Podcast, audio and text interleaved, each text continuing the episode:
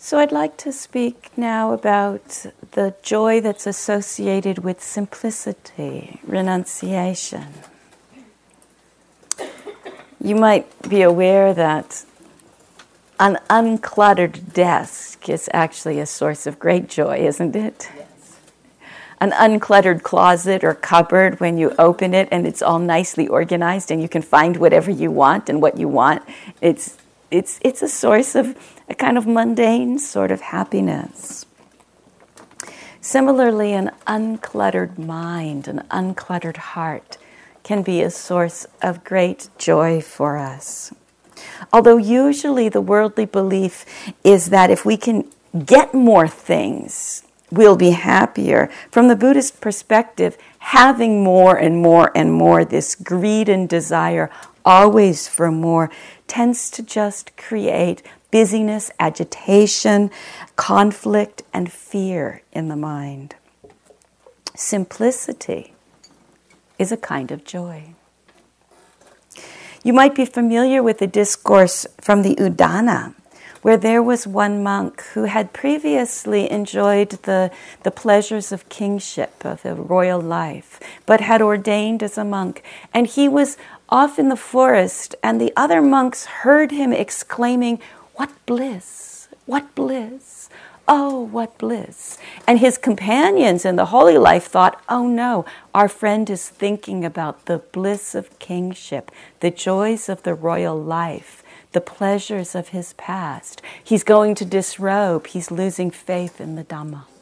And so they rushed off to the Buddha to say, Dear Buddha, please, our friend is, is, is, is, is running astray, is falling astray from the path. And so the Buddha calls this venerable one to him and asks, Is it true that you've been exclaiming, What bliss, what bliss? And he says, Yes. And then the Buddha asks, um, And for what reason? Were you exclaiming, Oh, what bliss, what bliss? What was the meaning of this? And then he said, Before, when I was a householder maintaining the bliss of kingship, I had guards posted within and without the royal chambers, chambers, within and without the city, within and without the countryside. But even though I was thus guarded, thus protected, I dwelled in fear agitated, distrustful, and afraid. But now, on going alone to a forest, to the foot of a tree, or to an empty dwelling, I dwell without fear, unagitated, confident, and unafraid, unconcerned, unruffled, my wants satisfied, with my mind like a wild deer. This is the meaning I have in mind that I exclaim, What bliss! What bliss! I think that's a lovely little discourse. Too often, we want things that we don't have. And then once we get them, what do we have to do? We have to protect them from loss.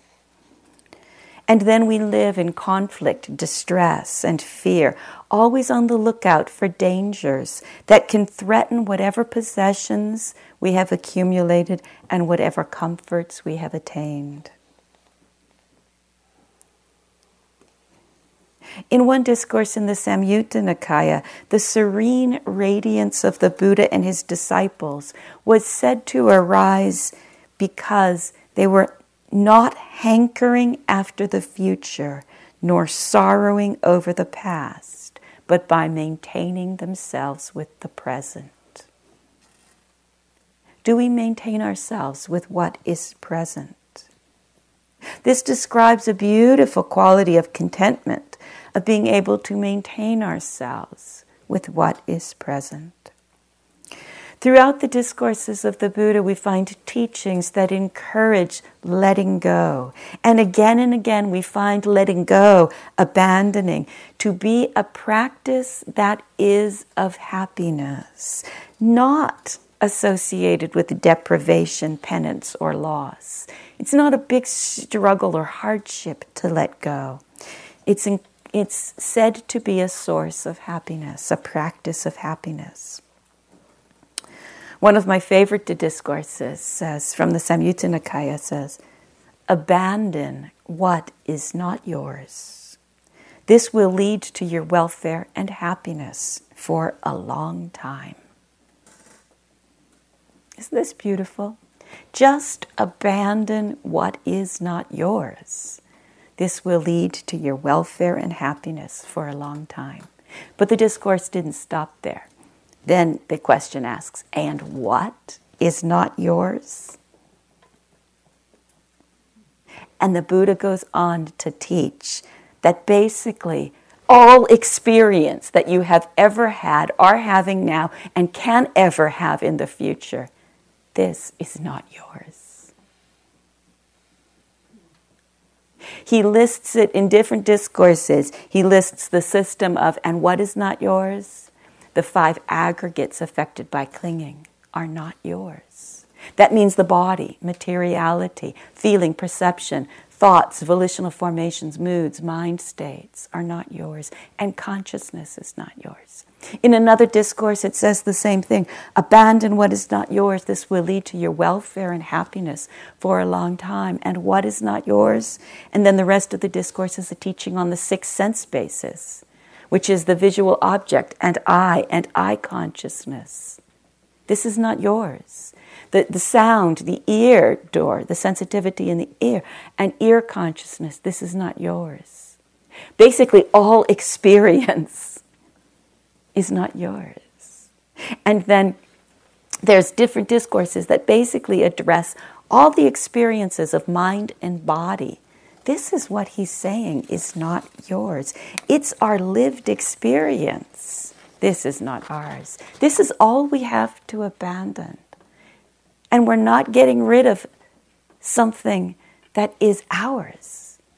We're seeing it is not possessible in the first place. That's all we're asked to abandon. Is we're asked to let go of what we could never grasp in the first place. What we could never in the first place claim to be mine or identify as self. That's the only thing we have to abandon.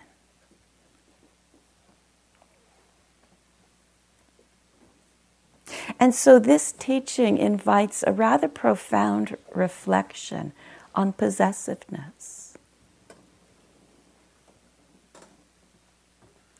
Have you had any pain in the body in a meditation session? Maybe a, a tightness in the, in the back or a burning sensation in the knee? What's the difference between possessing that? My knee hurts and recognizing that experience is just phenomena arising and passing in the present moment tingling, burning, pulling, throbbing. Not I, not mine. Nothing to get all wrapped up about. You've probably had an experience like that in the development of your mindfulness of body practice.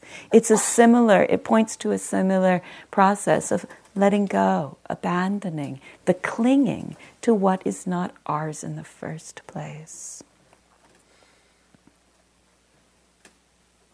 What about states of mind? I am sad. I am an angry person. I am a loser. I am the greatest person. All these stories and concepts of ourselves that we build up, not ours. A state of anger arises and passes away. We don't need to claim it as ours and build up a, a perception of our character based upon a momentary mental state. Anger arises, is known. Simple as that. It passes, gone.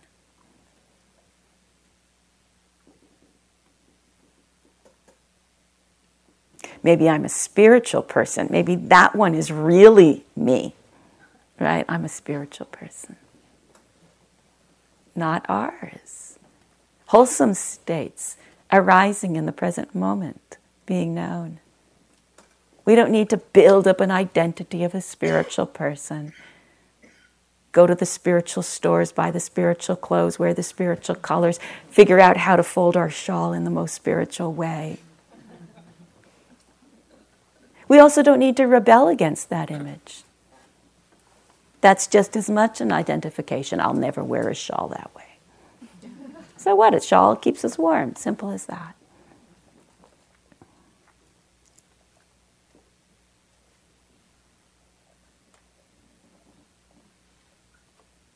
What do we build up the image around?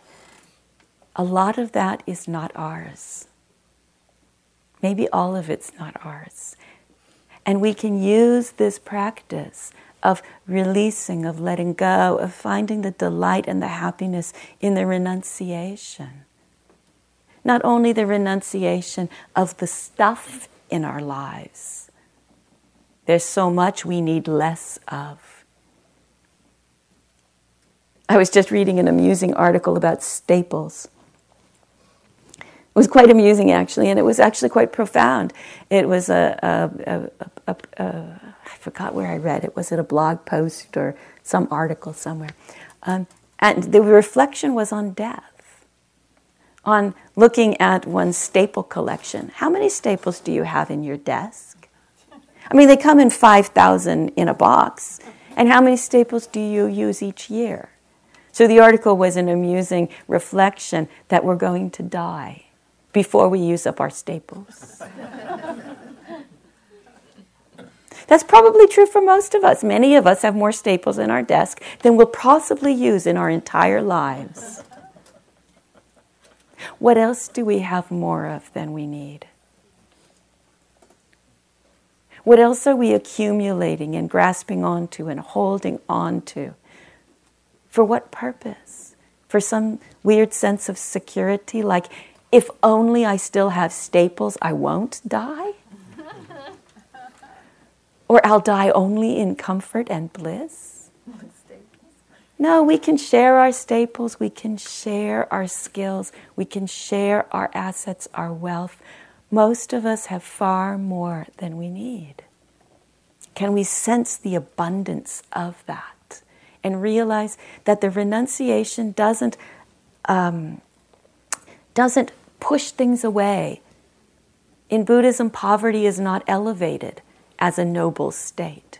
It's not an anti um, wealth position in Buddhism. If we have wealth, we use it well.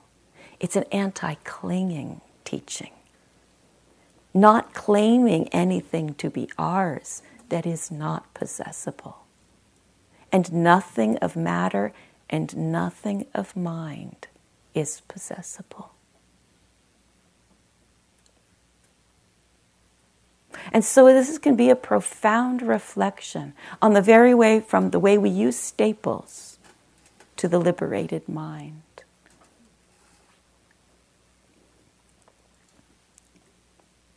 So I'd like to do a little meditation, just sitting as you are.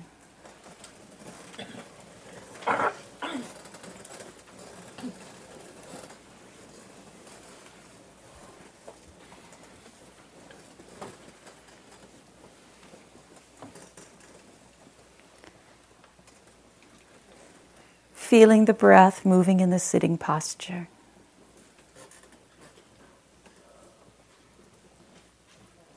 And let it be just that sensations. If the little thought of I arises to claim that breath, oh, that inhalation was so nice. Or, oh, my exhalation is tight. Let go of just the I tension around it and settle again into just the sensations in the present moment. Softness and hardness, heat and cold.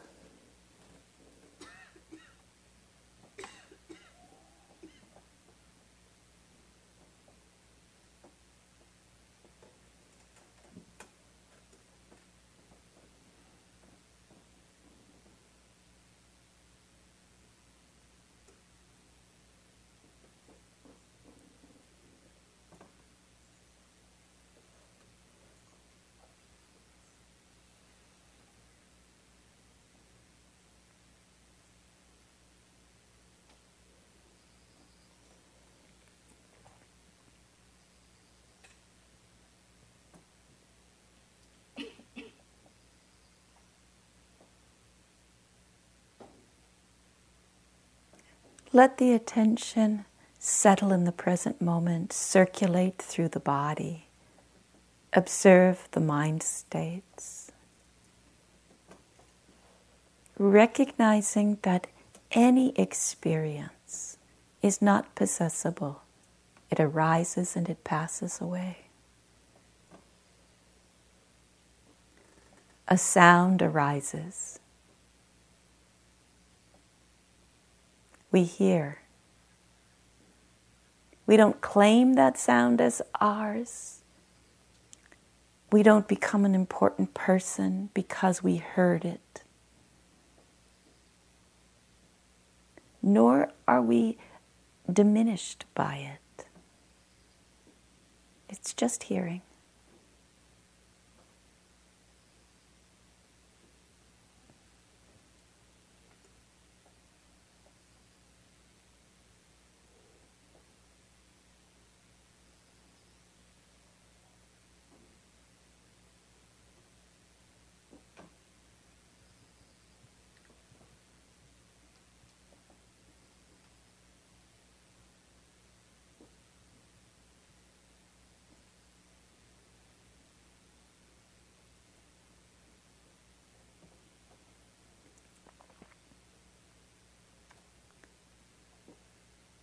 Sometimes when we're doing walking meditation, we see something a squirrel, a turkey, a deer.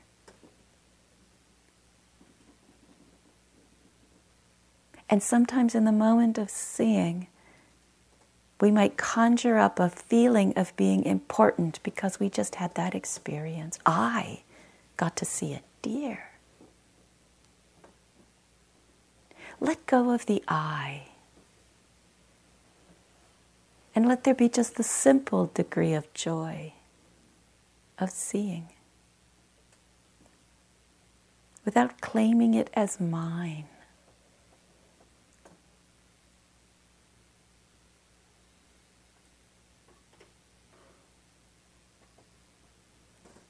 When we're sitting in meditation, we might feel something pleasant, some delight, some rapture, who knows, some moment of tranquility, even happiness. Even that, don't claim as yours. Abandon what is not yours, and this will lead to your welfare and happiness for a long time.